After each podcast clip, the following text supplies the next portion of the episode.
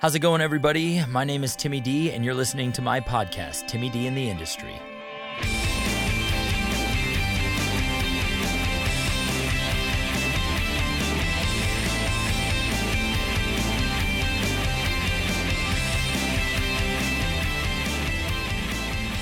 Good morning, everybody. How's it going? Thank you so much for tuning in. Much appreciated. Thank you so much for sharing this podcast with a friend. We are now available on many different platforms. Anchor has provided us with the platforms of Spotify, iTunes, Google Play, and of course, you could find us over at SoundCloud, the OG for Timmy D in the industry. We are now in our fifth year of uh, of podcasting, season number seven. Thank you so much, and it's because of you guys. Because we don't advertise; it's you guys sharing this podcast with a friend, a family member, a coworker, or an enemy, or as Trevor says, sometimes even both.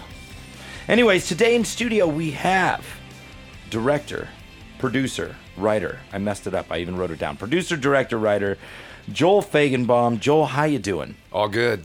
Dude, I'm so excited to have you in here. Let me list a few things, and then you could talk about yourself because I'm gonna I'm gonna force you to talk about yourself.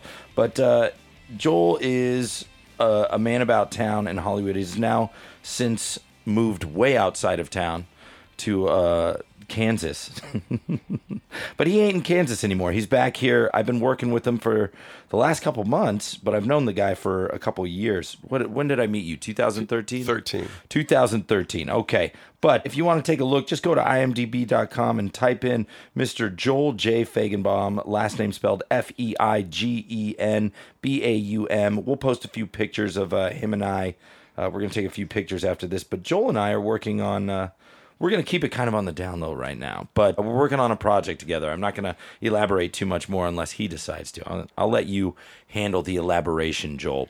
Dude, I'm so glad you made it out here. Great to be back. Let's talk some shop. I'm supposed to put a disclaimer in Joel's. Uh, Joel's a little hoarse. He we've been uh, doing a lot of talking, and he sat next to a very sick person on the plane out here. I think you got some of that. And then plus you've been going all over SoCal since you got out here. you flew true. in last Thursday. We're recording this on Wednesday, just in case anybody's uh, wondering. Wednesday, Marcus. What day is today? It is Wednesday, The December. Wednesday, December 11th. Okay, intern just left it. December 11th. Oh crap! It's my nephew's birthday. And also, it was the day of. Uh, wait, December 7th was I think 8th. December 8th. What's the uh, Pearl Harbor? December 7th or Oh, December 7th. I was thinking December of when John 7th. Lennon, So John Lennon yeah, died. Was the John Lennon 8th. died on the eighth. Well, I know because you're a huge Beatles fan. Right. That's that was a red letter day, and uh, or also a day of uh, infamy or whatever. What did uh, Roosevelt say? Today will be a day that lives in infamy. Yeah. And so, in your heart, it was December eighth. Very low point. Low, do you low, know? low. Do you know where you were? Do you remember? Where I you were remember exactly where I was. I was on in my apartment between uh, La Brea and Fairfax at 4th Street. It was a Monday night, Monday night football, and Howard Cosell comes on um, and says that John Lennon has been shot.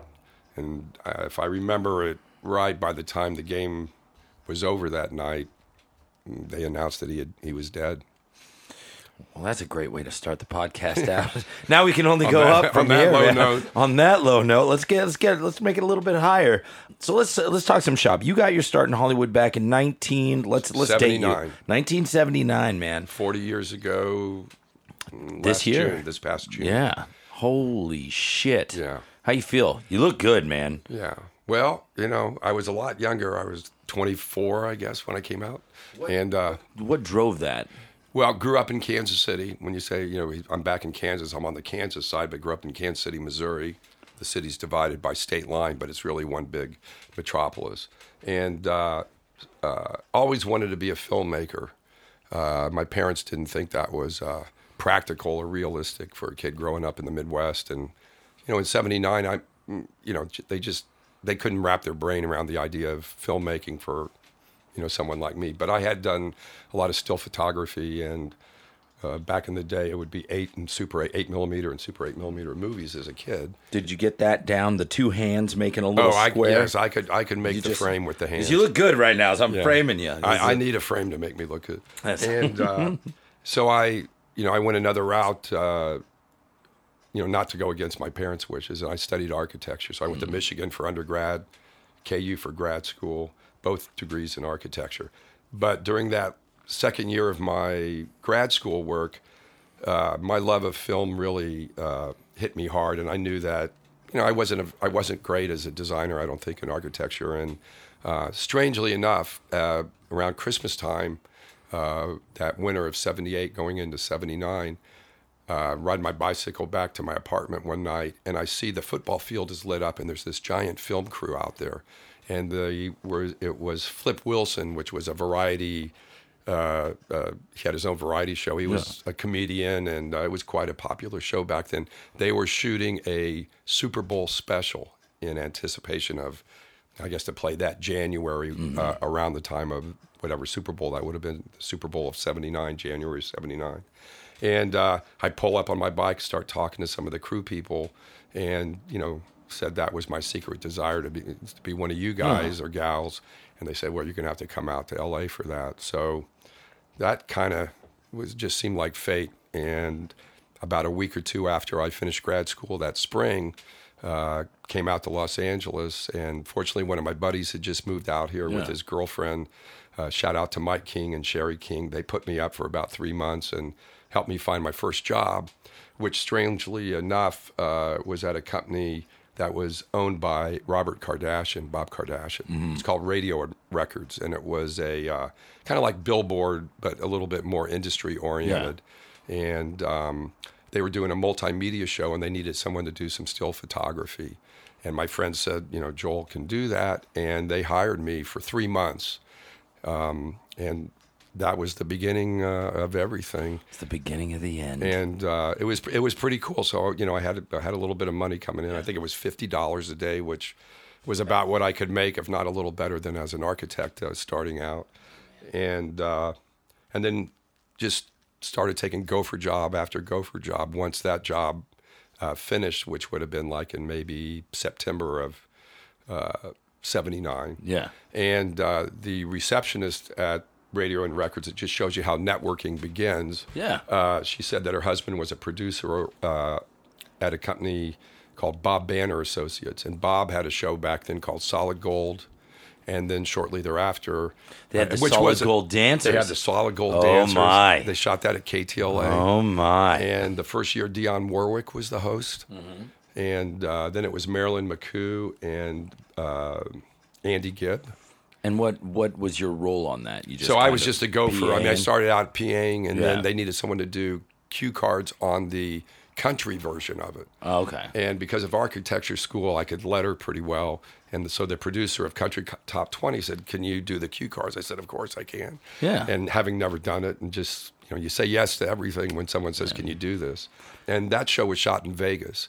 So we would go there you know, once every week uh, or every other week, depending on what the schedule yeah. was, and would do the country version of uh, Solid Gold, and um, did some other shows, variety shows uh, with Bob Banner. What was the What was the country version? Was it like? Uh, so uh, I'm trying to remember who like, the host was. They had guest hosts. But I mean, I mean, the name for it. It was called Country Top 20. Oh, okay. So it was also the. Count- be like panning for gold or something like that. yeah, that would have been better. Hey, older. But um, you know, Nancy Sinatra hosted it one time, and they had some really great uh, guest hosts on it. Uh, and so, you know, my love of music it was it was just a thrill to be oh, working on something like that as well. And um, but I knew that you could see um, it was right before cable TV and uh, and MTV really yeah, started happening. Exactly. And that was the writing on the wall for variety shows that were either syndicated or on network shows. Mm. Those went away when MTV was running 24 yeah, 7. Exactly. And uh, so when I wasn't working on these shows, which everything was always show by show. Yeah. Um, I was doing some commercials as a gopher, and one of the ADs, assistant directors, asked me what I wanted to do, and I said, "Well, I want to do what you guys are doing. I want to be in film." Yeah. Um, and uh, she just kind of laughed and she goes, "Well, everybody wants to do that, but you know." What and I said, well, I want to direct, and then she really started laughing at me, and she goes, well, if you want to direct, you better have something that somebody wants, and that's usually a script. Yeah. Uh, so you better learn how to write a screenplay. And shortly thereafter, I went out and bought a book written by Syd Field, and I highly recommend the book if you want to be a screenwriter. It still is uh, one of the best ones to this day. So we're gonna take a break. That's our cue. Sorry. we're gonna be tease that. continued. Syd Field. Timmy D in the Industry is proudly brought to you by Backstage360.com. Artist interviews, album reviews, featured content, press releases about that band you haven't heard from in a while, press releases about that band you can't stop hearing about. Get your 360 degree take on the music scene of today at Backstage360.com. Timmy D in the Industry is sponsored by Picture Frame Earring Displays. Neatly organize your earring collection on a picture frame earring display. Check them out at www.pfed.bigcartel.com. Once again, that's www.pfed.bigcartel.com. See what they're all about. Picture frame earring displays are easily customizable to fit your color palette for your room, closet, or wherever you may store your earrings and other jewelry. Grab yours today at www.pfed.bigcartel.com. Ladies and gentlemen, in case you are just tuning in, which I find really hard to believe because you're listening to a podcast, thanks for sitting through those awesome commercials. If you get a chance, also go check out Groove Pro Instruments. I'm sponsored by their guitars. Uh, Scott LeCompte is, is an amazing dude and master luthier. So even if you don't purchase a Groove Pro guitar when you go to his shop, talk that guy's ear off get as much knowledge from him as you can because he knows what he's doing. He knows how to set your guitar up for the kind of music you want to play. And uh, that's about that. You can go to their website at getthatgroove.com once again that's getthatgroove.com and um, tell them that uh, timmy d from pullman standard sent you. And well yeah something might happen or maybe he'll just smile and give you a wink and say, well, then check this guitar out and show you the new Telecaster that he's working on. Anyways, having said that, we were talking about Syd Fields.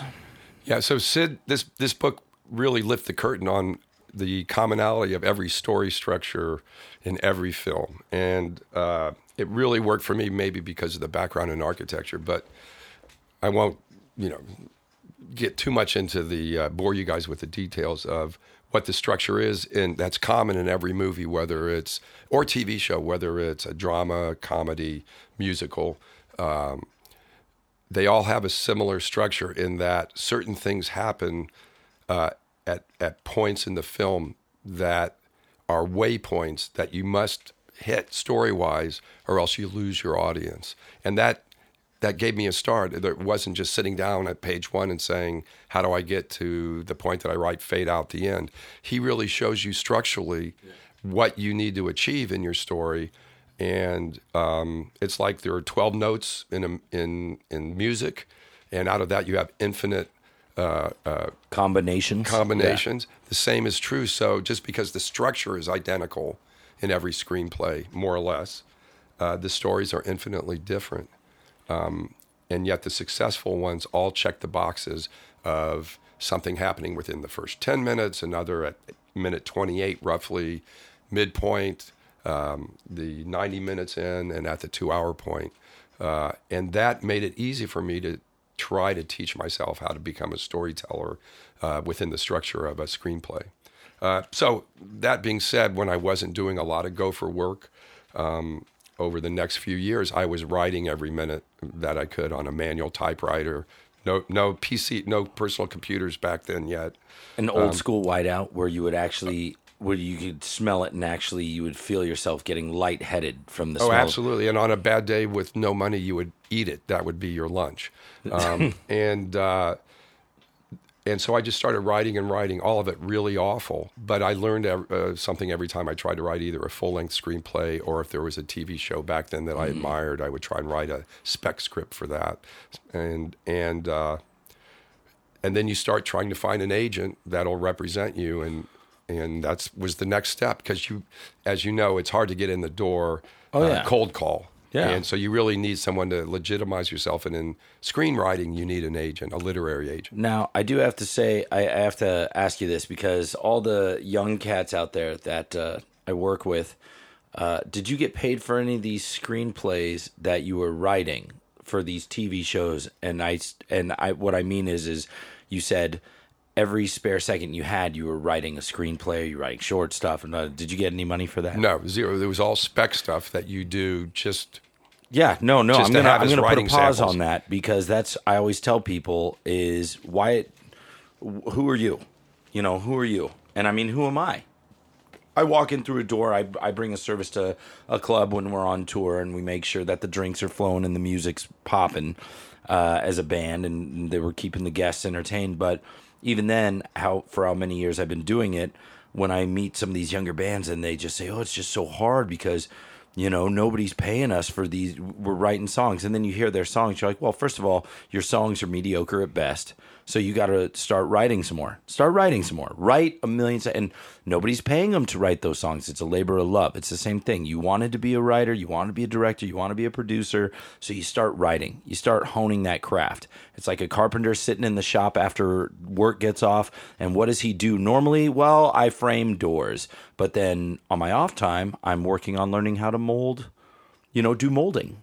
You know, on it's the same thing with you know any business I've learned, but I mean I know you can attest for this is you weren't getting paid, Not a and not a penny. but you know where you wanted to go, and so in doing so you you put in those extra hours to truly em- embrace your craft. And anyways, I, I'm going to relate that to me is how many years I've known you, and even when I first met you, I had my catalog, and now I hadn't seen you since 2000. We talked about this 2013, so six years ago, and how much my catalog has expanded since then, and showing you the catalog, and now we're working together on a project, and it's, you know, most of that catalog was actually all of that catalog was done on spec and then maybe i release these songs on a record and then i get paid for it but and that was still done by me that was me sticking my neck out and we could do that in this day and age though because of computers back then you know you had to have an agent you had to have a manager you had to have all these people there was you know the business the industry was so It was analog. yeah. And so you had to have these certain ants on the hill that, you know, pass the torch to the next ant. You, know, you wouldn't get in touch with this person without your manager who's good friends with your manager's manager. Even managers had somebody higher up, like uh, if you like what is CAA. Nowadays you have these mini agencies around that uh, you know one, two, three people working as a collective and sharing, you know, a client list as opposed to CAA. I mean, that was. I mean, it's still now a Oh, juggernaut. it's, it's still a, juggernaut. powerhouse. Absolutely. But you know, the agents had agents and bosses to those agents and managers for those agents for the managers for the managers, and you know, I mean, that must have been one hell of a spider web to crawl through. Well, it was. I mean, but my naivete was I stupidly thought I was actually good at it, at what I was writing, and I didn't know any better, so I stuck with it, which is, as we've talked about before, the people that succeed in our industry are the ones who never give up. Uh, for whatever reason, you just can't give up. If you believe in yourself and you believe you have something to offer, you will succeed. Yeah. There's no question. There will be a way, and you keep working at it until the networking and the connections you have reach critical mass. And if you've been working hard enough, when that opportunity presents itself, you're in. Yep. And that's really what happened with me. I worked for about, I guess I was writing poorly for three years. I was getting better every time. Uh, no agency would even look at my stuff. And one night, as fate would have it, it's about midnight in a laundromat at Third and La Brea, and I see a, a gal reading a screenplay, and I go over to ask her what she does. And this is like 1982ish maybe hmm. and i don't blame her she was a little like you know who's this creepy guy at talk, trying to talk to me and she made it clear she didn't want to talk You are a handsome man, sir. You look Well, back at some of creepy, these older guy. pictures of you. You're a handsome. She was probably like, "What does this handsome man want?" Notice how it's there's no- past tense. These older pictures of you, the back in the day. Well, but I anyway, mean, you're still handsome. I'm talking like young handsome Yeah, man, I- yes. young handsome. And- hey, Harrison Ford is still a handsome man. He's just a little bit crankier. that's true. That's slash a lot of bit crankier. Anyways, continue. and and so I think she felt badly when she was leaving, and she said, "I'm sorry. What did you want to ask me?" And I just said I was curious what you did, and she said I work for an agent, and um, a literary agent. I said, "Oh wow," you know, and she goes, "Yeah, I know what's coming." And she goes, "Look, I just." Uh, switched to a bigger agency. She had just gone to William Morris, which was a much bigger agency than uh, the one she had left. And um, she goes, "Mm, I can't help you, William Morris. They won't even consider looking at something yours. But it's a, I used to work at more of a boutique agency. They they still handle a lot of big writers. Back in the day, they handled two writers that were doing a really popular CBS show called Lou Grant that starred Ed Asner. And uh, anyway, she gave me one of the two brothers who owned that agency, uh, gave me his number, and I called it the next day, got his assistant, and she put me through uh, amazingly. And I t- his name was Joe Richland, great, great guy. I said, Look, I've been trying to get an agent for the last year or so, and I dropped off, you know, five, six scripts, writing samples, and I never hear a word back. And back then it was 10 cents a page Yeah. to copy a script. So 12 bucks a script. And I said to him, I said, look, if I'm going to copy you a few scripts, I'm not going to eat this week. So just tell me you're not going to read it now and I'll save us both the trouble. He goes, no. He goes, if you drop a, your two best writing samples off, I'll read them, I promise. And uh, I drop them off and then don't hear I'm a thing. use an industry term. Hold for siren. How many times I'd be working on set and they're like, hold for sound. Yeah. And then Could all be a plane going over. a plane or something like that. Before we keep going, and I apologize for stopping you. Something that I notice because I, I like to point this out when I like when I have guests that have been in the industry for a while. And you hear the way things used to be, and I don't like to Grandpa Timmy this up. Like, yes, t- tell us, Grandpa Timmy, how did how did it work back in the day? And it's like it's not like that. The point is that I'm trying to make is when you have something that you really, really want, you need to invest in yourself. And a lot of that has been taken away with people just being like, well, I, I direct message this person on Instagram at least I've at least 15 times. Well, how do you do you think they've seen it? How many people do you think direct message that person? That is the e- it's so easy to get a hold of people and you'd be surprised how many people I've emailed just on an off chance like they're not going to get back to me. Now, granted, I'd like to say for in the last two years, I've noticed more people get back to me, but that's because I have a little bit more of You a have a resume. card, To, yeah, yeah. a little bit more of a resume to show for. So when I send them my stuff, they probably get it and they go, "Wait, who is this guy? Let me see." And then they click on the link for my bio and go, "Oh." But even then, how many how many emails do they get? And neither here nor there. Back to the point, you said something that really struck a chord with me. Is if I send you this, then I'm not going to eat for like a week, you know. And when Pullman Standard was first starting out, and I was booking the tours, and we had to get merged together, everything that had to get lined up. I mean, still now, but now I have a little bit more of a cushion. But if I didn't if I didn't budget properly, then we weren't eating on the road, or we we were eating ramen on the road. But even then, if I didn't budget properly, I wasn't eating at home because I'd be sitting at home for two weeks before the tour and not having any money because I had to invest in the t-shirts before we left. And the t-shirts, you know, you get what I'm saying. So the point is, you put your money where your mouth is. Like, hey, is this worth it? And sometimes you just got to be okay with getting no return on things. You got to be okay with just pissing away money, not by just carelessly pissing it away, but I mean, this is what you want to do. So you're investing in yourself. Sometimes you're going to go down a dark hallway that uh, leads to nowhere, and sometimes More you're gonna- times than not, you are. Yes, and it's not. Yeah, it's not even sometimes. It's all the time. You find yourself chasing a lead down a dark hallway, and then the, that flame just burns out right in front of you. And then that one time where you chase that lead down a hallway and you make a sharp left and you feel your way around the corner, and there's a bright light right there, and you're just wait, what is that? Let me walk towards that, and it happens to be a door that somebody opened for you, or you opened for yourself, and you didn't even realize it a long time ago. I'm digressing. Let's get back to the point. So you talk to this guy, and and he uh, promises. He says, "I'll "I'm gonna read it, And this so- is again, I'm still sleeping on the floor in my apartment because I don't have a bed yet. This Mm-hmm. is years. I'm sleeping on a piece of foam rubber. I have no answering machine. There's no cell phones back then. It's a landline. And of course, I was lucky enough. About two weeks later, the phone rings. It's his assistant, and she said, "Joe wants to take you for, to lunch." And we set a date, and he, I meet him at this restaurant a few days later, and. Uh, he says, I, I, There's something to your stuff. You're not there yet. He goes, I can't sign you. I'm not going to sign you. I'm not going to tell you. I'm going to actively look for work for you because you haven't given me that writing sample that just sings. yet." Yeah. He goes, But keep at it. Meanwhile, and keeps feeding me stuff, and let's see where it goes. Meanwhile, if you run into somebody who likes something you've written, you can tell them that I represent you and I'll negotiate that deal. And that's where he left it. So for me, I walked out of there. It was as good as having an agent. Yes. And oddly enough, about and this story's almost over as far as how it all started. You're not boring me at all, sir. right. I love these stories. I see an ad in Variety for it says an actor's looking for an assistant, and you know I'm not, I don't have any work at this point, so I answer it, and it's this wonderful actress named Joanna Miles. I go to her house. She tells me what she needs someone to answer the phone and get her dry cleaning and help her, Yeah. you know, with all the things actors need help with. Yeah. And I kind of must have made a face, and she goes, "What?" I go, "Well, that's not really what I want to do." And she goes, Well, really, what is it you want to do? I said, Well, I'm trying to be a writer now. I'm really working hard at it. And that's, I'm not sure that doing what you're, what you need is where I need to be right now. And she was a little miffed by it, but she goes, Well, then I guess I better read something of yours. So the next day I dropped off a couple of scripts.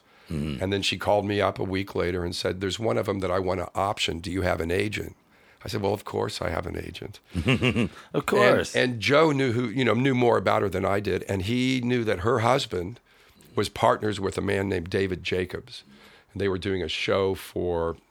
I don't know whether it became Showtime, but it was like the Z Channel or one of the early premium cable offerings. They were shooting a show in Toronto called Loving Friends and Perfect Couples, which was an R rated Dallas, which David had created Dallas. And uh, so Michael Brandman, her husband, she said, "Okay, I'll get something in front of Michael," and that that was our deal. She had a six month option in exchange for trying to get my work in front of those guys, and she did. She was good to her word. David read one of my scripts and said, "Okay, we'll give him one of these loving friends and perfect couples," and that's how I got in the Writers Guild. So I mean, it's just it's crazy, and that was the beginning of my career. I did that one thing, and in that one assignment, I had made more money in a week writing that script for David than I had in a year and a half, and that got me in the Writers Guild. I got health insurance, and then I figured I, I you know, I wasn't. I didn't think it was very good what I turned in. I figured I'll never hear from anyone again. But now that I had that money, I knew I was good for another year, year and a half. Yeah. I'll keep writing. And David called me that very day after I turned in. He goes, "That's you did a really good job. I'm going to have you make some changes on it." And he goes, "And then I think I'll give you a uh, Knots Landing, which was a primetime CBS show back in this is now 19, early 1983." And I figured, yeah, he's just talking. And he was true to his word. Gave me an assignment. I wrote that one, turned it in, and fortunately, uh, I was lucky enough. The day I turned that uh, primetime episode in, they had just fired a staff writer on Knots Landing, and he called me that night and said, "Do you want to come on staff?" And then I, and I did, and Yeah. it was the beginning of my real education in how to be a writer, and then ultimately a writer producer, and then a director. But so those crazy things of a girl in a laundromat to an ad in Variety to this agent who was kind enough to say, I'm not going to represent you, but if you need some help, I'll do it. Who then became my agent for the next 10 years. you kept moving forward, though. Yeah, it was crazy. You just keep moving forward, and I always say it's not. Yeah, there's a, there's a bit of luck, but it's more of what I was always. My dad always used to say, Timmy, if you didn't have bad luck, you'd have no luck at all, man. But followed it up with good luck is nothing more than preparation meeting opportunity. There are people out there that have said random things to me like, "You'll find that you'll get a little bit luckier the harder you work, Timmy." and then you just got to be disciplined to get it done. And Jocko Willink, who I'm a big fan of, he's an ex Navy SEAL, but he even says discipline equals freedom. And if you stay disciplined, you know, and when somebody has a writing assignment for you, then you get it done. And there's no excuses, and you stay up until the middle of the night, and you make sure that the drums are. Oh, I'm sorry. What am I? I'm preaching about myself here. Uh, I'm so excited to be working on a project with you. Ladies and gentlemen, we are tuned in. You are tuned into Timmy D in the industry in case you fell asleep. Joel Feigenbaum, uh, a. I'm going to call you famous because you're famous to me, sir. But uh, writer, director, producer, Hollywood man about town. Now living in Kansas, though. Go Chiefs. Go Chiefs. Go Mahomes, We have, we have a quarterback that is one in a million. I like that fella. That good old Mahomes, man. I'm on your IMDb right now. But yes, Joel Feigenbaum. You can spell his last name F E I G E N B A U M.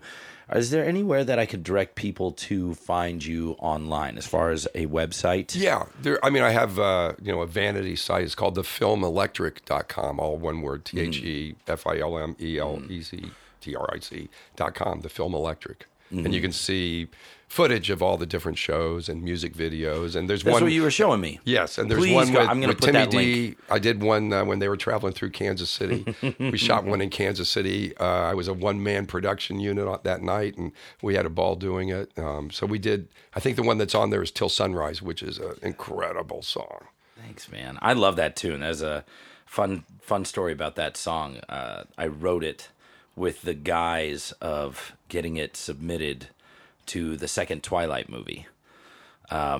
And it would be perfect for that. I mean, I it was a, just a demo, and our agent at the time, Margaret Giroux from IMT, kind of like was like, Timmy, you know, uh, this movie, the Twilight movie, was so successful. The first one, they're making a second one. They're looking for a bunch of indie band songs. What do you got? And I sent her that. I immediately went home, finished the demo, and within two days, turned it around, got it mastered, and then sent it back over to her.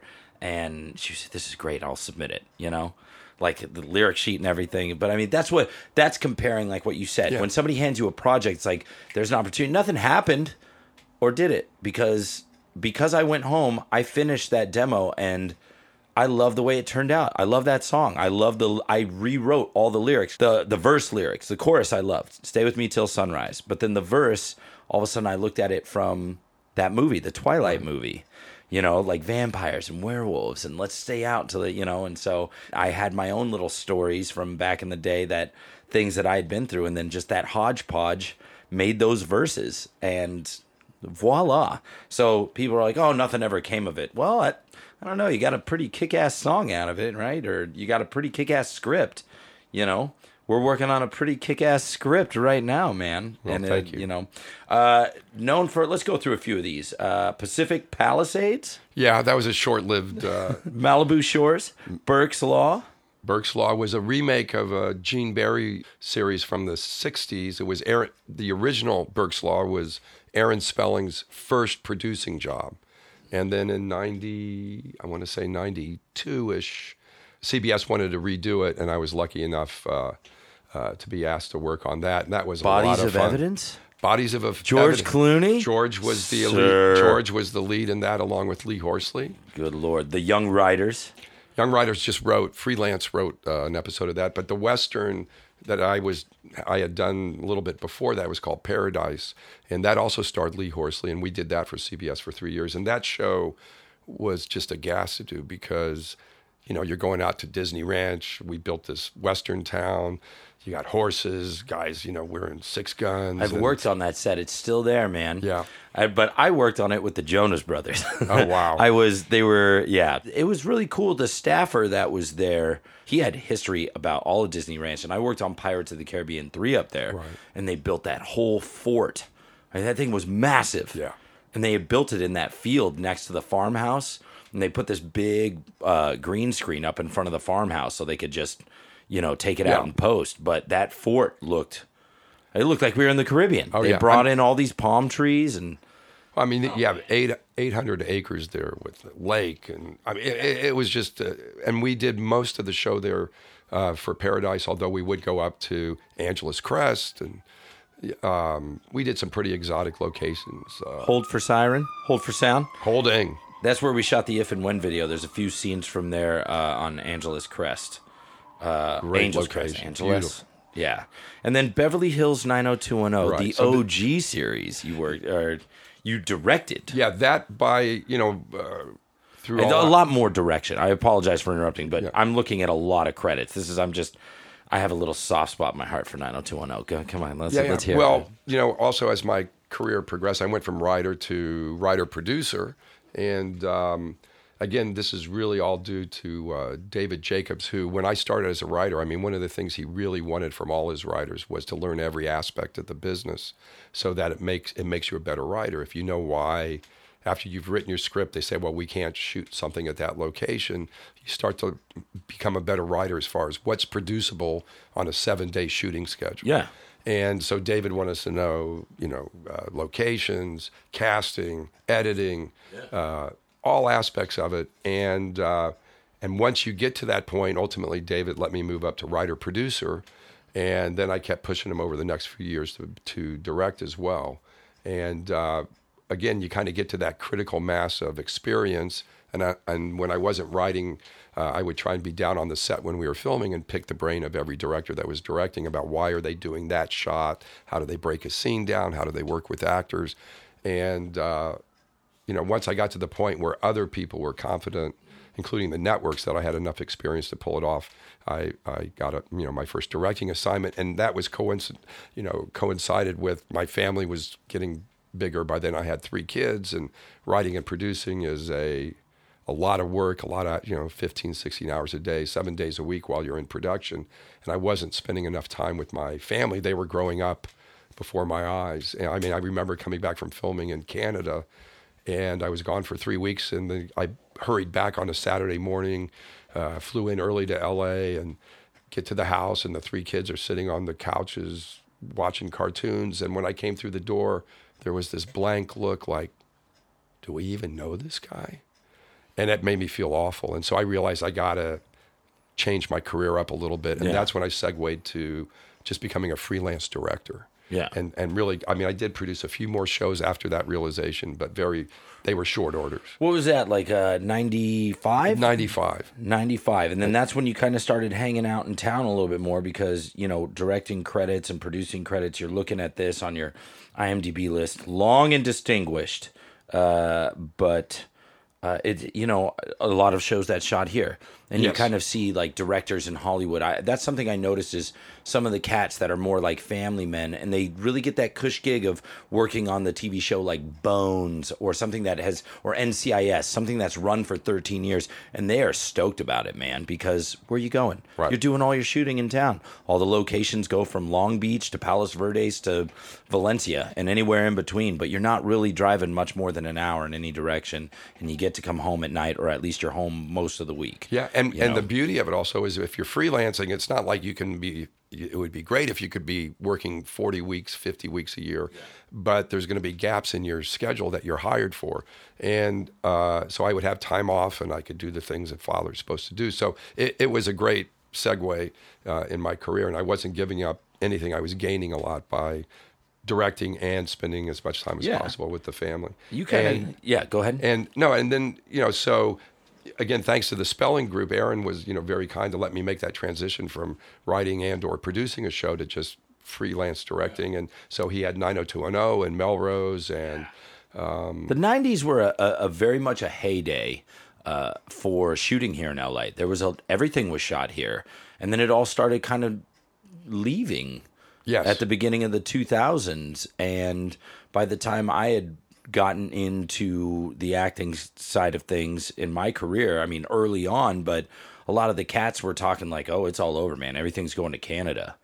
everything's going to Atlanta. Everything's going I mean, you know, Louisiana. Everything was leaving California. And it's true, man. I ended up working on uh, an Adam Sandler film in Florida. I ended up working in uh, Louisiana on uh, shit I don't even remember. But it all started leaving. Yeah. And Hollywood was okay with it because Hollywood's just, a, you know, it's a business. You got to make money. But it was, it's just kind of confusing to me how it's all set up right here. right. But it is know? coming back now a little bit. Yes. The incentives are better. Absolutely. California got competitive. Yeah. Um, and but the other thing, the reason why it was leaving also wasn't even financial. Sometimes it was just the practicality of you can't shoot on Sunset Boulevard anymore. You can't, you know, the, just the city is a busy city, and it's tougher to get the, uh, you know, a permit you to can shoot. build a Sunset Boulevard for how much some of the permits add up to in the shooting, you know, to get Absolutely. that blocked off. Let's just go build one. Yeah. And then we got it. Just Right. like Rock of Ages, uh, we were talking about that. That's shot in Florida, man. Right.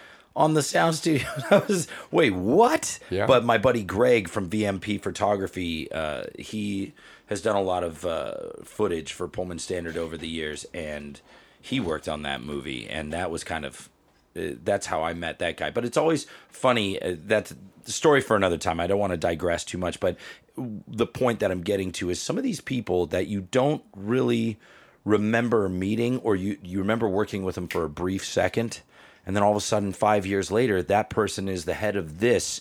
And this is my kind of note, my little bookmark. Remember, treat everybody with some sort of respect because that's what i notice is there's all these people in this business that just kind of lack of a better term, shit on other people. And it's like, hey, you better be careful because that intern right there might be the next big, you know, Steve Aoki. Talking about my intern. You know what I mean, Marcus? Um, but and, and so all those things, just careful who you're who you're shooting the shit with. And if you're gonna make an enemy, not enemy like you're gonna beat the shit out of them, but more over just you don't want to work with that person. I'm never working with that person. I don't care how much money you give me. And there's a couple of people like that in my life, and I've come across them now being in this business long enough. You, they come back around, and you're kind of like, nope. I don't. I don't care how much money is there with that. I'm there's keeping that integrity, and I think that's what keeps you in the good graces of everybody else. Is when they see you have that kind of integrity to not be like, hey, I heard all that shit you talked about them, and now you're working with them. I, I don't think that'll ever happen with me. Right. No, and, You know. and you're you're 100% right. And it's great advice for everybody out there. This industry spits those people out, the kind of people that will shit on you. Yeah. I mean, it's amazing. I had the good fortune to work with hundreds and hundreds of crew people and and uh, department heads, and they're all there, and they're because they're great at what they do. They're great at collaborating, which is the most fun part of our industry. I think is the collab, the creative collaboration is what gets our creative juices flowing, and I bet there's not a handful of people in 40 years that I work with that were difficult or or people you don't want to work with because they've already been weeded out. They're not they're not here anymore. There's just all everyone should always be reminded, including myself. I always remind myself there's a thousand people circling the building that are willing and happy and and just chomping at the bit to take my job and your job and everyone else's job. And it that's what keeps you humble and and and uh, it's something that no one should ever forget. Be be confident in what you do. You know, be a great uh, collaborator, and uh, and you'll succeed. And uh, the people that usually that are kind of lousy like, like that, there's an insecurity in there that comes forward, um, and they. You know, they may be on a show, one show, but they just don't get asked back. Yeah. And sometimes they get asked to leave. Yeah. And you don't want to be one of I've those seen that. people. I've seen that go down, man, on many different levels. Everywhere from the bottom of the rung to movie 54 or movie 52 or something. Yeah, it was a bunch of short stories tied together. And I saw something go down with the director, and I was like, wow, like this is the director. And he's getting booted right now. Oh, yeah. So, Oh, and there was a bunch of different directors that worked on that because it was a bunch of short stories. So, find myself in a little bit of a cushion to say like that happened, and nobody can be like, oh, what- who was it? But I know it's somebody. No, the guy was a sleaze, man. I was standing in on it, and I saw the the what is it? The executive producer was coming in with a few, and and he was sitting out just kind of being an asshole to somebody, and the executive producer all of a sudden out of nowhere he just comes over. He's like right up to him and just you can get out of here. We're done shooting for the day. I mean, what is a day shooting? How much money you lose on that? And he was just like, "We're done for the day." He like shut the set down and was just like, "You guys, I'll go home with pay, but you know, like that's ridiculous." Oh, you yeah. know? No, it And happens. it's like, holy shit, man! That was the that was the first and only time I've ever seen that happen. But it, it- you know, it really is amazing to me. But you know, both in front of the camera and behind. Honestly, forty years. There's only a handful of people that you wouldn't want to work with again. Yeah. They they're they just never get there. Yeah, they so, and that's out. it's it's a Darwin type of industry. It is. It very much is uh, on the film side because there's walls that kind of get built up now where we're at with new media and YouTube stars and all these you know freelance production companies that are able to raise money really quickly because they have 10 million hits on YouTube and somebody goes well if they're doing that then I'm going to give them to it's it's not as weeded out and that's the frustrating thing is That's the beauty of being in Kansas. I, I- You don't have I to have deal an with it, man. idealized. I have Yeah, an idealized version. you It's, know, it's you're like- still the same way. Yeah, but it's and it's it's very much it's still Darwin Darwinistic. People do get weeded out, but it's just in in in the music side of thing where I kind of lay on that side of things is they don't get weeded out as fast or they don't get weeded out as much as you think because it's a little bit looser. It's still the club of Hollywood. There's just a lot of satellite productions now, Atlanta, Dallas, you know, Florida and whatnot, but it Right. still is this is where it's at, man. You know, you got to be here. And you do. That's. I think that's another takeaway for anyone that's not here now.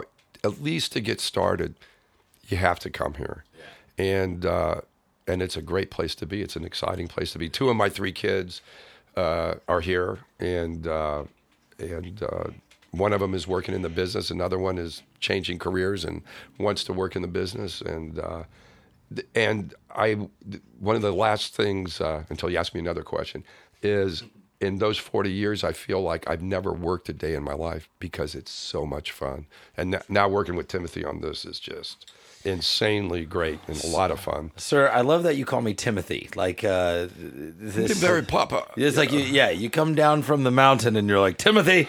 Let us write this script. We are going to we are going to do song and dance Right. and pour drinks and and be festive. Uh, but I, love it. And it's, It- it's, it is, I shall call you, Timothy. From, And this, now- from this point forward, Henceforth- let it be known and written. You're like out of uh, out of the uh, Arthur King Arthur. King Arthur. And uh, henceforth, which uh, fun. I told you that I stood in for Charlie Hunnam on uh, Sons of Anarchy and actually did some doubling for him. Nice fellow, man. Oh, and a brilliant Nice actor. Now we're gonna get into a little section, getting to know your interviewee. So I uh, have some questions for you, but Oh, you didn't we're tell me about this- this we're part. gonna t- we're gonna we're gonna do a lightning round. It's five questions. Very simple, quick answers. Do not worry about elaborating. Actually, I'd prefer it if you didn't elaborate. Quick answers. They can be one word, They, they could be one word. They could be a whole story if you'd like. But uh, we're gonna try. But and quick, bang- a whole quick story. A whole quick story of uh, two seconds. I guess that'd be a short story then. Okay, first of all, we're just going to get into food. Okay, favorite type of food? Spaghetti, Okay, Italian. There we go. Italian. Awesome. You, you have uh, Italian descent? Well, I grew up in kind of a Jewish Italian neighborhood in Kansas City, so Mrs. Tatera up the block, she just made the best of everything. Okay, there we go. Best barbecue in Kansas. Gates, Gates Barbecue. I've had Gates Barbecue. That is hands down the best. Okay, favorite era of Hollywood in the last hundred years? Because they say there was a golden era, but mm, yeah, what I is would- your era? It would have to be in the David Lean era, which is 50s, 60s. Okay, Bridge on the River Kwai. Ford v Ferrari era. Oh man. Um, okay. Also, uh, this kind of ties into that, but uh, favorite actress in the last hundred years, because as a gentleman who loves, who adores female, uh, the female form. Grace Kelly. There we go. Awesome. I was gonna say Natalie Wood for me. Like people are That like, would that's, be- that's back in the day, but uh, hey man, just something about her. I could not. You can't take your eyes off the screen when she's on it. So, all right, and then you're gonna give me top three action movies of the last thirty years for you. Top three action movies of the last thirty years. Well, so you does- do one per decade or one in all the same decade. Okay. Well, Aliens, does that count? Or is that, does that have enough action in it? No, that's for- action. So this, Yeah, the second absolutely. Ali- Aliens. Aliens. Boy. Um, this is going to turn into a long podcast. You better. Well, I we'll gotta two think fast. it. I gotta we'll two. think- Um, We'll two part it. do two parts. I would say, you know, one of the most recent films that just blows my mind is Wonder Woman. I think has some incredible stuff in it. Continue. All right, and One uh, more. It's a, that's a tough. I mean, there's been a lot of good ones, but um, well, I was hoping you would say something like Deuce Bigalow. You're like, man, the action in that movie, man. Rob Schneider is just quite, quite a character. Frozen, Frozen. uh, No, um, but I mean, go- it was more of a sequence. But when Bullitt came out, that car sequence, which you know, I mean, Fast and the Furious. I mean, they have some great Oh. Yeah. action, and but I mean, I think that was really the DNA. Really starts at that that chase and that Mustang Is that through the streets of San Francisco? through the streets of San Francisco. Dude, how And many? with how many Steve stunt McQueen. cars? Yeah, Steve McQueen. How many stunt cars do you think they went through? Maybe seven, eight. Well, there, one of them I actually saw at a car show. Folds in half. I saw one of them was at a car show in New York City a few years ago, where somebody still had one of them. I think they had five or six of those of the the Mustang. It's a that's Um, a great movie. I actually saw that for the first time last year. Somebody's like, if you like car chases, watch the movie Bullitt. And just watch it and understand there's no computer. It's all just a stunt driver kicking ass. Oh yeah, and and shortly thereafter, French Connection in the early seventies Have not had a that. oh, and that has a car car chase through the streets of New York that takes it up a notch from Bullitt. That's it. That's three. That's- okay. all right, thank now God moving on, three. we're gonna finish this out with everybody has a hero, has somebody they look up to. Obviously, people, some will say like, "Oh, my dad, he's my hero" and whatnot. All right, let's throw all those answers out the window and say, in your career, writer, director, producer, there's somebody that must have influenced you. Maybe it was a mentor.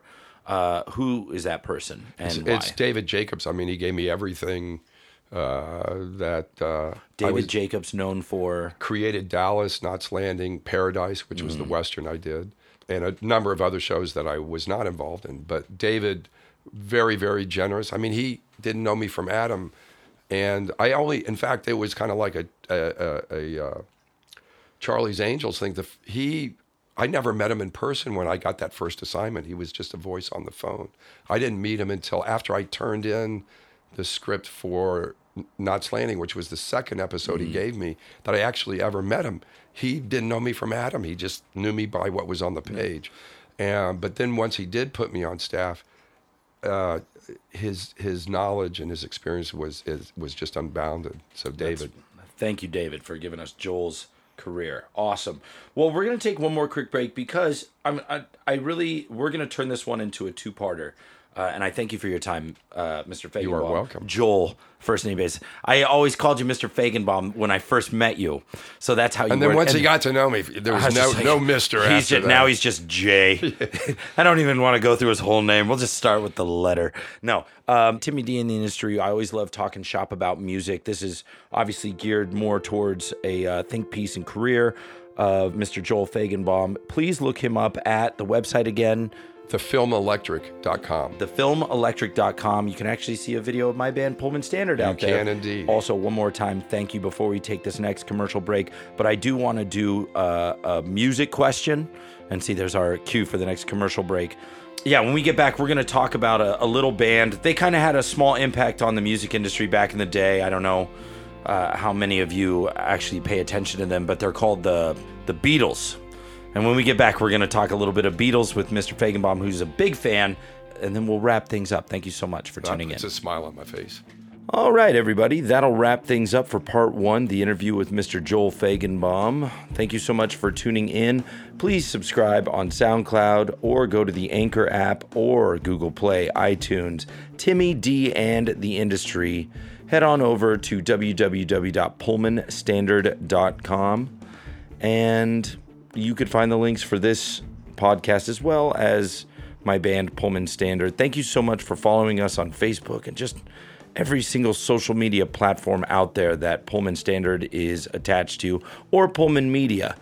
Anyways, I'm going to get out of here. Got a lot of work to get done today. Trevor's going to be coming in tonight to podcast, and that's damn cool because I haven't gotten to see him, and he's got some news to share about his career in the Hollywood scene and what he's been doing as far as working as a crew guy on a few productions around town. But we'll leave it at that. And until the next time, if a task once begun, never leave it till it's done, be that labor big or small. Do it well or not at all. Rock and roll. all my best to give to everyone. And don't forget, before the year is done, this is when we need to make the most. Take some time from coast to coast and let the lights that shine so pretty guide us home. So happy holidays to all. I've been waiting through summer and the fall to share some time with those who mean so much. Laugh with those who stayed in touch. Happy holidays to all. Here's my wish of hope, cheer, and love at this holiday celebration finds you in the best of company brings a smile that never leaves. But don't forget the ones that always brought you home. So happy holidays to all. I've been waiting through summer and the fall to share some time with those who mean so much and laugh with those who stayed in touch. Happy holidays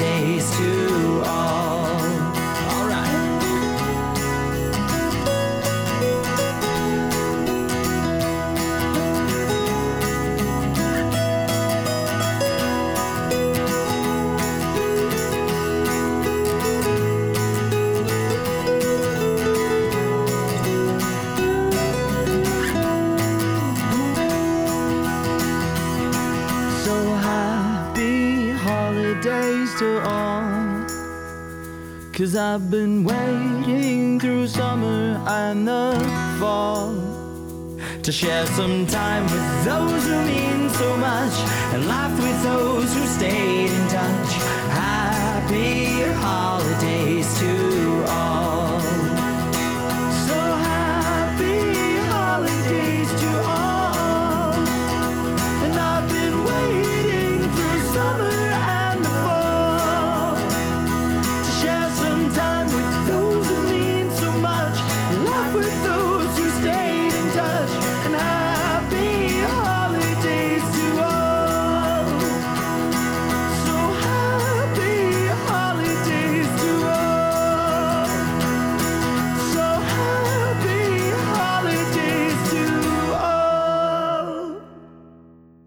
Diamond Heart production.